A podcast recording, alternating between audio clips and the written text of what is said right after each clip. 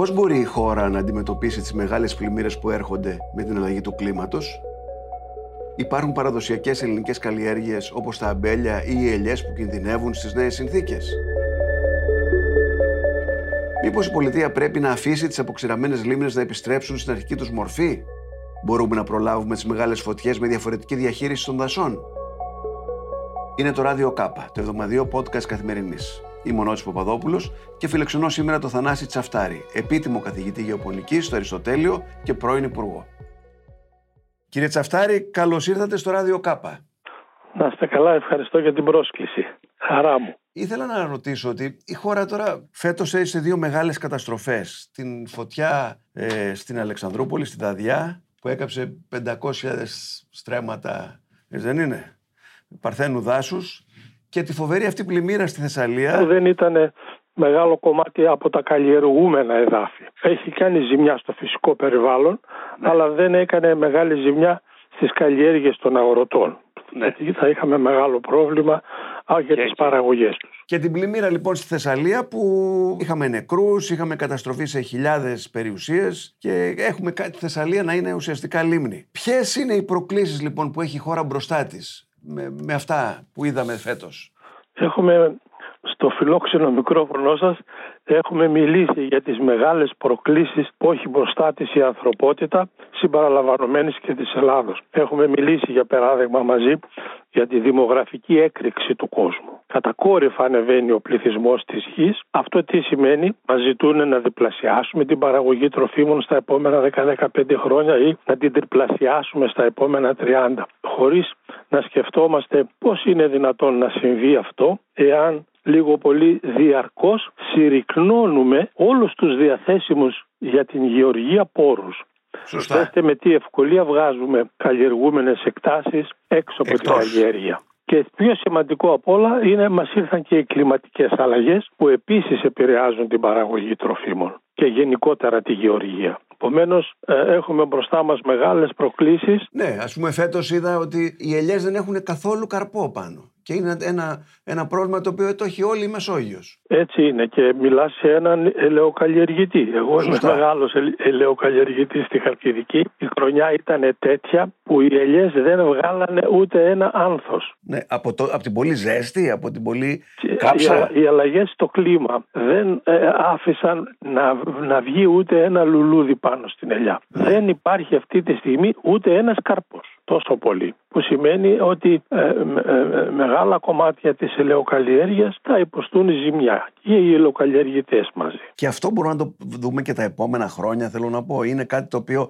είναι μαζί μας. Βεβαίως έχουμε μια σειρά πραγμάτων που αλλάζουν ένεκα της κλιματικής αλλαγής. Παραδείγματος χάρη, αυτό είναι επίσης το ζούμε αυτές τις μέρες. Η κλιματική αλλαγή τι λέει; Λέει ότι δεν θα αλλάξει το κλίμα, τις ποσότητες νερών που πέφτουν στη γη με τη βροχή. Θα, αν ας πούμε πέφτουν παραδείγματος χάρη στην περιοχή μας 2.000 χιλιοστά βροχής θα συνεχίζουν να πέφτουν 2.000 χιλιοστά βροχής. Θα αλλάξει όμως η κατανομή των βροχοπτώσεων. Δηλαδή αντί να πέφτουν 5-10 καλές βροχές θα πέφτουν μία ή δύο κατακλυσμιαίες βροχές. Θα μας πνίγουν, ναι. Θα ρίχνουν δηλαδή την ίδια ποσότητα νερού στη γη αλλά θα τη ρίχνουν μαζεμένη και τις περισσότερες φορές θα κάνει ζημιά. Όχι μόνο στα χωράφια και στον κάμπο και στη φύση αλλά και στον άνθρωπο. Δες τώρα πώς καταστρέφονται σπίτια, πώς καταστρέφονται άνθρωποι, πώς πνίγονται άνθρωποι, πώς πνίγονται ζώα. Τα ζήσαμε άλλωστε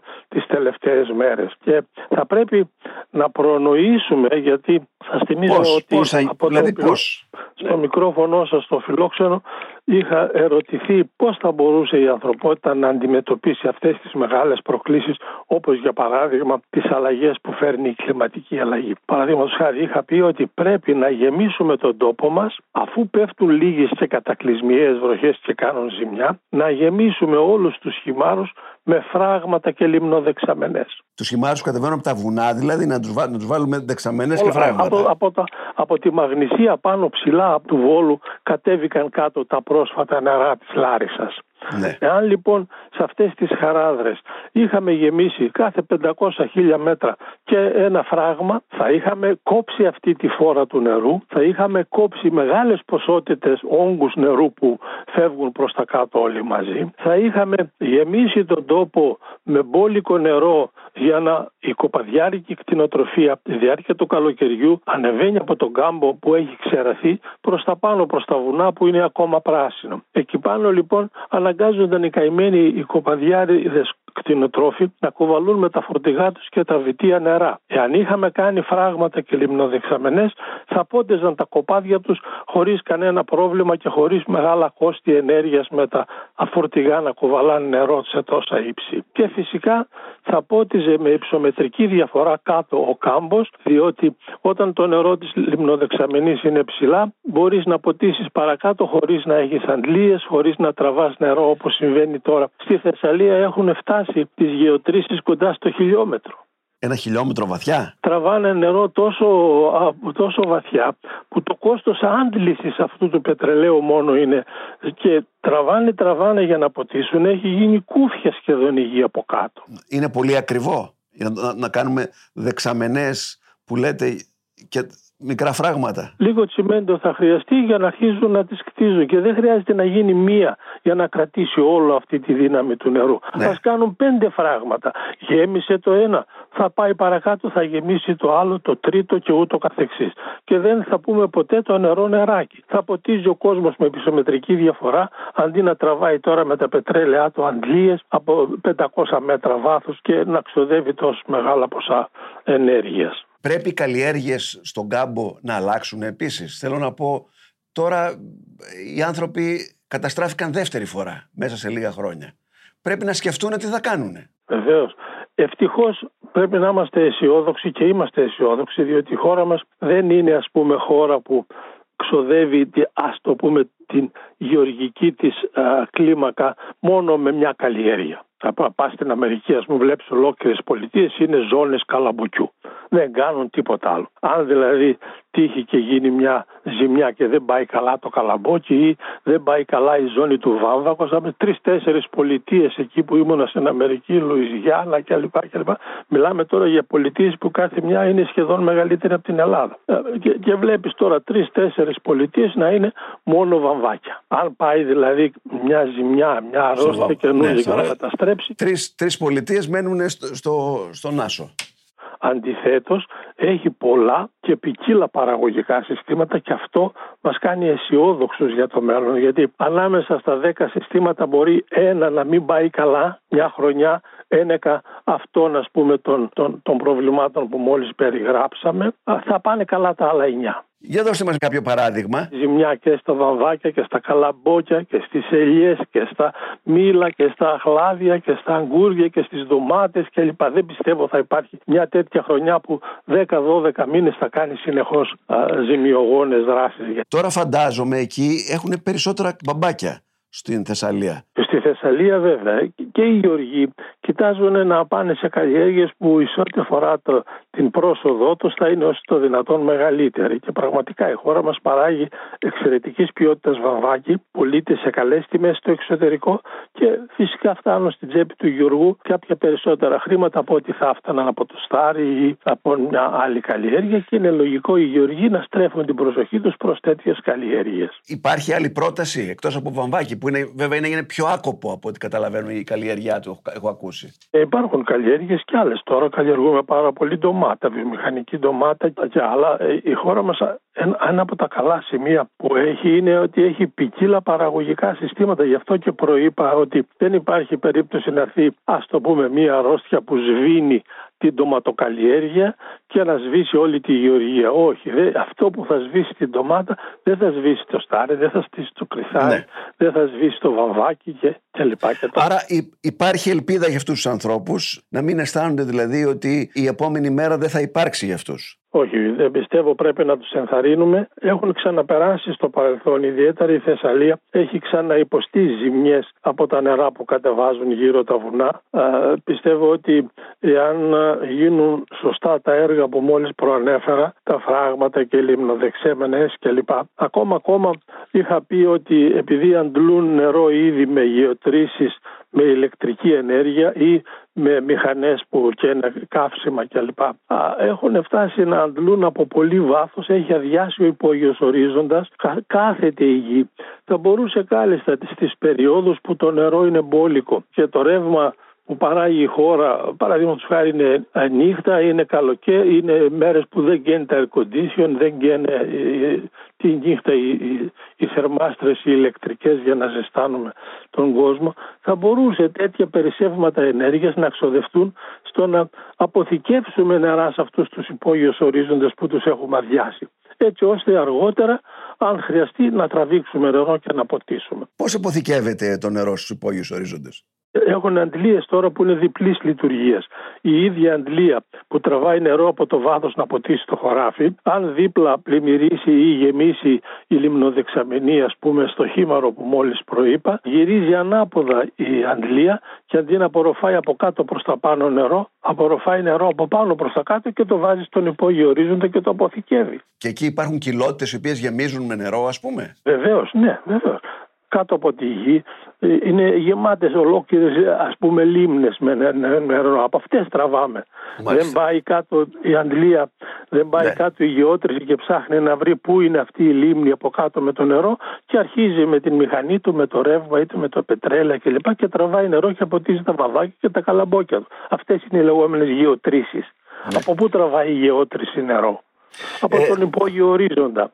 Αυτούς λοιπόν τους εξαντλούμε θα μπορούσε κάλλιστα αυτές οι αντλίες που είναι διπλών κατευθύνσεων τον χειμώνα που πέφτουν τόσα νερά ή τόσες πλημμύρες όπως συμβαίνει στις μέρες μας θα μπορούσε να αλλάξει πορεία και να πάει το νερό από πάνω προς τα κάτω αντί από κάτω προς τα πάνω και να ξαναγεμίσει κάτω τον υπόγειο ορίζοντα με νερό να το αποθηκεύσει για να το έχουμε το καλοκαίρι. Ε, λέτε μια μεγάλη αλήθεια εδώ. Εγώ πηγαίνω πολύ συχνά στο Ζαγόρι και το Ζαγόρι έχει ποτάμια και νερά φοβερά το καλοκαίρι το χειμώνα κάποια χωριά έχουν δύο και τρεις ώρες, τρεις ώρες τη μέρα νερό. Δεν έχουν νερά, να, να, ούτε να, ούτε να Κάνει εντύπωση αντί να, να, έχουμε τόσο πολύ νερό και να πλημμυρίζει, να πλήγει το κάτω ο κάμπος και να μην έχουμε γεμίσει ε, όλους αυτούς τους χυμάρους με δέκα φράγματα και λιμνοδεξαμενές και να μην μπούμε ποτέ το νερό νεράκι. Άλλη συνέπεια της κλιματικής αλλαγής Α μιλήσουμε, ας πούμε, για την, αυτή την, τη φοβερή ζέστη, τον καύσωνα, ο οποίος το είδαμε φέτος να καίει ολόκληρα δάση. Έτσι είναι. Όταν,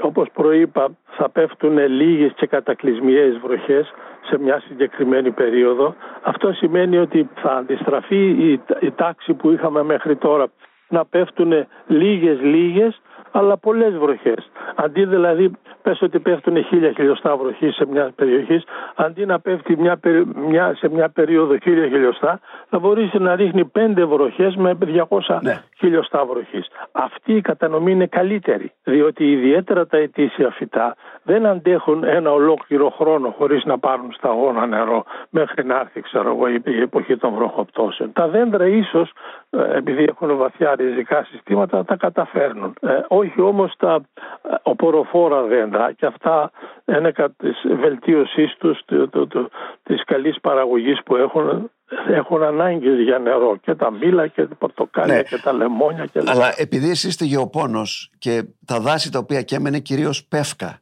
Υπάρχουν άλλα φυτά τα οποία πρέπει να φυτέψουμε και άλλα δέντρα αντί για πεύκα, τα οποία ε, έτσι είναι αυτοφυή. Έχουμε ε, δασικά είδη τα οποία δεν είναι τόσο πολύ, ας το πούμε, γεμάτα ρητίνες όπως είναι τα πεύκα και να καίγονται τόσο πολύ. Εγώ πάντως με την ευκαιρία αυτής της ερώτησης ήθελα να ξαναθυμίσω τις προτάσεις μου που έλεγα να μην διστάσουμε να κόψουμε μια λωρίδα του δάσους 200-300 μέτρα να αφαιρέσουμε δηλαδή όλη την ποικιλία του και μετά στο τέλος αναγκαζόμαστε να κάψουμε ολόκληρο το δάσος. Υπάρχουν μέρη στα οποία το έχουμε δοκιμάσει αυτό και στη Χαλκιδική. Εννοείται ζώνες αντιπυρικές; Ζώνη ναι. πυροπροστασίας. Πάνε οι άνθρωποι το χειμώνα, κόβουν 200 μέτρα πάχους όλα τα δέντρα, έχουν ένα καλό μεροκάματο, βγάζουμε ντόπια ελληνική ξυλία αντί να τη φέρνουμε από τη Σουηδία και την Νορβηγία. Έχουμε ντόπιους ανθρώπους που ε, δραστηριοποιούνται στην περιοχή και οι οποίοι θα είναι οι πρώτοι 20, 30, 50 υλοτόμοι όταν θα ανέβετε καμιά φορά προς τη Θεσσαλονίκη στη Χαλκιδική θα πάμε στο Κασανδρινό να σας τα δείξω αυτά. Διότι κόβοντας μία λωρίδα 200 μέτρα ας πούμε στο δάσος, το δάσος μέσα σε 2-3 χρόνια θα δείτε θα αρχίζει να πετάει καινούρια δέντρα, θα ξαναπρασινίσει, τα πράσινα τα δέντρα τα μικρά δεν καίγονται, δεν έχουν καύσιμη ύλη. Mm. Όταν έχεις καθαρίσει αυτή τη λωρίδα του δάσους και ε, ένα χιλιόμετρο, δύο χιλιόμετρα παρακάτω άλλη λωρίδα και ούτω καθεξής και υλοτόμους έχεις και οι υλοτόμοι έχουν ένα καλό μεροκάματο και έχουν φτιάξει ζώνη που είναι καταπράσινη και, και δεν ναι. καίγεται και στη χειρότερη περίπτωση αν θα τύχει να γίνει μια πυρκαγιά θα κάψει μια λωρίδα δεν θα ναι. κάψει όλο το δάσος είναι ναι. λάθος πιστεύω να καίμε ολόκληρα δάση γιατί διστάσαμε να κόψουμε μια λωρίδα η οποία σε δύο-τρία χρόνια θα αναγεννηθεί πάλι Μου έλεγε ένας ε, δασολόγος πριν, πριν μερικές εβδομάδες τότε με τη φωτιά στη Δαδιά ότι μπορεί να φαίνεται πολύ περίεργο, αλλά τώρα έχουμε περισσότερα δάση από ό,τι είχαμε τη δεκαετία του 60. Διότι ο κόσμος που ζούσε στην επαρχία και διαχειριζόταν τότε τα δάση και καλλιεργούσε τη γη, έχει έρθει στις πόλεις. Έχει αδειάσει, έτσι είναι έχουμε μια αστιφιλία όχι μόνο από τις ορεινές και δασικές περιοχές αλλά έχουμε αστιφιλία και από, το, από τις αγροτικές περιοχές και εγώ στο χωριό μου ήταν 400 κάτοικοι τώρα είναι 40 και μιλάμε για ένα χωριό που είναι προάστιο της Δράμας δηλαδή έχει γίνει πλέον δήμος Δράμας και έχει αστική συγκοινωνία. Σας θυμίζω ότι κατά κύματα σε κάποιες ε, φάσεις του παρελθόντος χάσαμε κόσμο. Δεν θυμηθείτε πόσος κόσμος έφυγε τότε. Ο οποίος δεν μπορεί να γυρίσει πια στη γη αυτή. Δεν γυρίζει τώρα. Αυτοί που πήγαν στη Γερμανία κάνανε εκεί δουλειές, κάνανε, πιαστήκανε με διάφορες δραστηριότητες. Τα παιδιά τους που μεγάλωσαν εκεί πιάσαν αντίστοιχες δουλειές κλπ.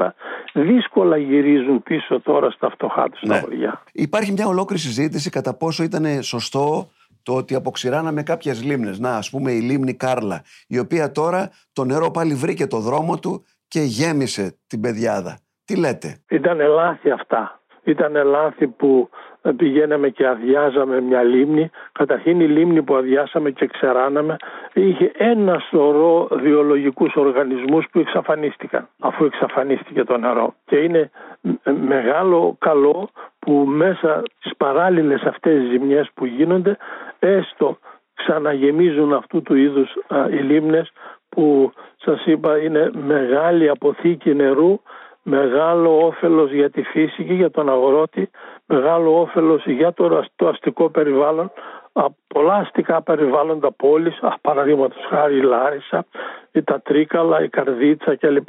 Όλα αυτά ποτίζονται, παίρνουν νερό και για το αστικό περιβάλλον αλλά και για τα, τους, τις αυλές τους, τους κήπους, τα χωράφια τους κλπ. Άρα πιστεύετε ότι η Κάρλα θα έπρεπε να την αφήσουν πάλι να γεμίσει. Ναι. Σαφέστατα. Και όχι μόνο η Κάρλα. Ακόμα και να γεμίσει η Κάρλα, αν περισσεύει, εγώ είπα γυρίστε τις αντλίες σας που είναι διπλής κατεύθυνσης ναι. από την Κάρλα προς τα κάτω, στους υπόγειους ορίζοντες και αποθηκεύστε το νερό εκεί να μην χαθεί. Ναι. Τώρα, με τόσο νερό που έπεσε και με όλα αυτή την, τη φερ, τις φερτές ύλες στην Θεσσαλία, το χώμα έχει χάσει τις ιδιότητές του, τις καλλιεργητικές; Όχι. Ίσα ίσα θα έλεγα ότι μπορεί και να εμπλουτίστηκε γιατί όλο αυτό το νερό που κατεβαίνει από πάνω δεν είναι κρυστάλλινο κατακάθαρο νερό.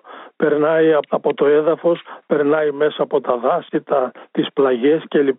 Παίρνει χώμα, παίρνει σάπια φύλλα, παίρνει άλλα φύλλα, παίρνει διάφορες ουσίες γιατί το βλέπετε άλλωστε, δεν είναι κρυστάλλινο αυτό το νερό που έρχεται με το χήμαρο και πλημμυρίζει, είναι κατάθολο. Ναι. Είναι γεμάτο χώματα. Αυτή είναι η λεγόμενη υλή. Τη βλέπουμε άλλωστε όταν τελειώσουν τα νερά, βλέπεις τα χωράφια είναι γεμάτο από αυτή την υλή. Επομένως, εάν δεν κάνει ζημιά γιατί ακόμα δεν είχαν βαμβάκια ή καλαμπόκια ή οτιδήποτε άλλο το νερό, θα κάνει καλό στο γεωργό γιατί αυτή η υλή είναι πλούσια οργανική ύλη και θα βοηθήσει το γεωργό στη γονιμότητα του χωραφιού του. Άρα και εδώ είστε αισιόδοξος. Δηλαδή είχαμε μια καταστροφή, αλλά κάθε εμπόδιο σε καλό, εν πάση περιπτώσει. Πιστεύω στο μη δέκα ακόμη καλού. Ναι, θα κάνει πέντε δράμια ζημιά μπορεί να κάνει και τρία δράμια καλό ή εφτά δράμια καλό. Ναι. Και απόκειται στο χέρι μας να κάνουμε τα πέντε-εφτά δράμια καλό και τα πέντε της ζημιάς να τα περιορίσουμε στα τρία. Τώρα, μιλάω πολύ συχνά με γεωργούς οι οποίοι λένε το κύριο πρόβλημά τους είναι ότι δεν έχουν εργατικά χέρια στην επαρχία. Είναι ένα από τα πιο μεγάλα προβλήματα και θα επηρεάσουν σχεδόν τη βιωσιμότητα του τόπου μας. Όλα τα άλλα θα τα καταφέρουμε. Αλλά βλέπουμε ότι ενώ σε παγκόσμια κλίμακα βλέπουμε μια δημογραφική έκρηξη. Ανεβαίνει δηλαδή κατακόρυφα ο πληθυσμός της γης. Και αυτό μάλιστα για να πάω ένα βήμα πίσω, έχει μεγάλη επίπτωση στην επάρκεια σε τρόφιμα. Γι' αυτό και λέω ότι το μέλλον της γεωργίας είναι σίγουρο διότι όσο ανεβαίνει ο πληθυσμός της γης τόσο ανεβαίνουν οι ανάγκες των ανθρώπων αυτών να ναι. εξασφαλίσουν τροφή, να εξασφαλίσουν ρούχα, να εξασφαλίσουν θέρμαση ή οτιδήποτε άλλο, βαμβάκια κλπ. Άνθη για την αναψυχή τους, φαρμακευτικά προϊόντα που βγαίνουν από τα αρωματικά και φαρμακευτικά φυτά και ούτω καθεξής. Επομένως είμαι αισιόδοξος ότι οι ανάγκες για όλα αυτά τα προϊόντα όσο ανεβαίνει το δημογραφικό θα ανεβαίνουν. Δυστυχώς δεν είναι, επαναλαμβάνω, ομοιόμορφη αυτή η παγκόσμια κλίμακα προς το, κλιματολογία προς το καλύτερο. Βλέπεις τώρα μεγάλες περιοχές της γης να έχουν για πολλά χρόνια ξηρασία, να έχουν υποστεί ζημιές οι καλλιέργειές τους ή να έρθει μια αρρώστια στα φυτά τους κλπ. Και βλέπει και πόλεμοι, μην ξεχνάμε τους πολέμους, και αναγκάζονται πληθυσμοί ολόκληροι να μετακινήσουν. Και εμείς το έχουμε δει αυτό στο παρελθόν. Ζήσαμε πρόσφυγες από την μικρασιατική ε, περιοχή και ήρθαν προς τα δόενεκα πολέμων κλπ. κλπ. Θα έχουμε και άλλους πρόσφυγες. Τώρα διαβάζουμε ότι όλη η Αφρική θα έχει πολύ μεγαλύτερη ξηρασία και ένα μεγάλο κομμάτι του πληθυσμού αυτού θα κινηθεί προς την Ευρώπη. Έτσι ακριβώς. Θα μου πεις, και εμείς όταν είχαμε ζόρια σαν Έλληνες, δεν πήγανε μετανάστες εργάτες να δουλέψουν στη Γερμανία, ε, να δουλέψουν στην Αυστρία. Έτσι είναι σε ένα παγκόσμιο περιβάλλον είναι καλό μια γωνιά της γης να βοηθάει την άλλη. Πόσοι Έλληνες φύγαν για την Αμερική σας θυμίσω επίσης. Επομένως ε, θα έχουμε μετακινήσεις των πληθυσμών και ευτυχώς που θα έχουμε μετακινήσει των πληθυσμών γιατί σε ώρα ανάγκης, προκειμένου να πεθάνεις και να πεθάνει η οικογένειά σου και τα παιδιά σου από την πείνα, να αναγκαστείς να πας παραπέρα όταν ο άλλος ευδοκιμεί και έχει κάποια παραγωγή και μπορεί να συσσώσει. Και πρέπει να γίνουμε πιο ανοιχτοί, εν πάση περιπτώσει, προς αυτούς τους πληθυσμούς. Γιατί ένα από τα καλά της παγκοσμιοποίησης είναι και αυτό. Ναι. Δηλαδή η παγκοσμιοποίηση τι λέει, θα κάνει τον κόσμο ένα παγκόσμιο χωριό. Άρα θα βοηθηθούν οι μετακινήσεις των πληθυσμών αν υπάρξει ανάγκη. Θα υπάρχει αλληλοϊποστήριξη σε ό,τι αφορά ας το πούμε την, την επιστημιστική επάρκεια γιατί δεν πιστεύω όταν κάποιος ας πούμε βλέπει το διπλανό του να πεθαίνει από την πείνα και τα παιδιά να μην μπορούν να ζήσουν ε, γιατί λείπουν ε, οι τροφές να, και ο άλλος να το πετάει το περίσσευμά του, ναι. να το σπαταλεί. Να σας ρωτήσω κάτι άλλο κύριε καθηγητά. Τώρα που αλλάζει το κλίμα και έχουμε εν πάση περιπτώσει μεγάλες αλλαγές στον κόσμο, πρέπει να αλλάξουμε τις συνήθειές μας, τις διατροφικές μας συνήθειες; Όχι, θα πρέπει να καταρχήν να μην επηρεάσουμε πολύ το κλίμα, να μην το θεωρούμε δεδομένο ότι ας το επηρεάσουμε μόνο, θα κάνουμε κάτι άλλο κλπ. Όχι, ε, δεν θα πρέπει να, να, να, να αφήσουμε τις προσπάθειές μας να περιορίσουμε όσο το δυνατόν περισσότερο και γίνονται αυτές οι προσπάθειες σχεδόν σε παγκόσμιο επίπεδο. Δέστε τις προσπάθειες που γίνονται στα αυτοκίνητα που δεν παράγουν πολλά καυσαέρια κλπ. κλπ. Ναι. Στα φίλτρα, στα εργοστάσια, καθαρότερα καύσιμα στα πλοία, στα τρένα δεν βλέπει τώρα τρένα να τρέχουν και να έχουν καρβουνιάρικε μηχανές. Ε, εντάξει. Λέω τις συνήθειές μας, τις τις διατροφικές, τις καθημερινές. Για τη χώρα μας μιλώντας, πιστεύω ότι όπως προείπα, η χώρα έχει πολλά και ποικίλα παραγωγικά συστήματα. Δεν υπάρχει παραγωγικό σύστημα που να μην το έχει η Ελλάδα. Και ε, αν προσθέσω, μιλάμε τώρα στα παραγωγικά συστήματα για τη γη. Θα δεις ότι έχει, έχει στάρια, κρυστάρια, καλαμπόκια, καλοκαιρινά, ναι. βαμβάκια, βαμβακέλαια κλπ. Αλλά έχει και δέντρα και τη μήλα, χλάδια, ένα σωρό κεράσια, ελιές. Δεν υπάρχει κάτι που δεν ευνοείται στον τόπο μας και να μην το παράγουμε και να μην το καλλιεργούμε. Επομένως, αμφιβάλλω ότι θα έρθει ένα κλίμα και θα σβήσει τις, 200, τις 20, 30, 50 διαφορετικές καλλιέργειες στο ίδιο τόπος. Όχι.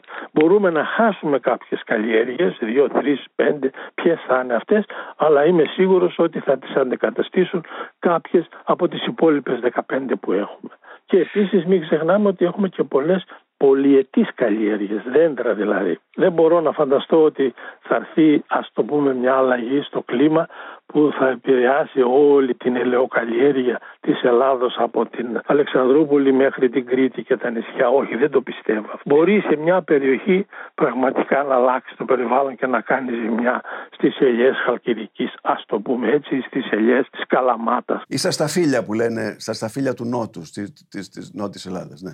Μην ξεχνάμε όμως, ε, Νότι, ότι ε, υπάρχουν μεγάλα και ουσιαστικά βήματα που κάνει η επιστήμη πλέον. Υπάρχει μεγάλη επιστημονική πρόοδος, υπάρχει καινούργιες, υπάρχουν καινούργιες τεχνολογίες, καινούργιες μεθοδολογίες κλπ. κλπ. Ή, παραδείγματος χάρη είναι πολύ πιο εύκολο τώρα οι επιστήμονες να προείδουν πόσο αν είναι η χρονιά τέτοια που θα ευδοκιμήσει ο τάδε ο Μίκητας ή στέλνουν παγίδες για να δουν πώς κινείται ο πληθυσμός των τάδε εντόμων, η μίγα, η τάδε ο δάκος κλπ. Έτσι ώστε να είναι έτοιμοι και να, να παρέμβουν τη στιγμή που χρειάζεται και όσο χρειάζεται και όπου χρειάζεται. Κύριε καθηγητά, κύριε Θανάση Τσαφτάρη, σας ευχαριστώ πάρα πολύ. Εγώ ευχαριστώ για την πρόσκληση.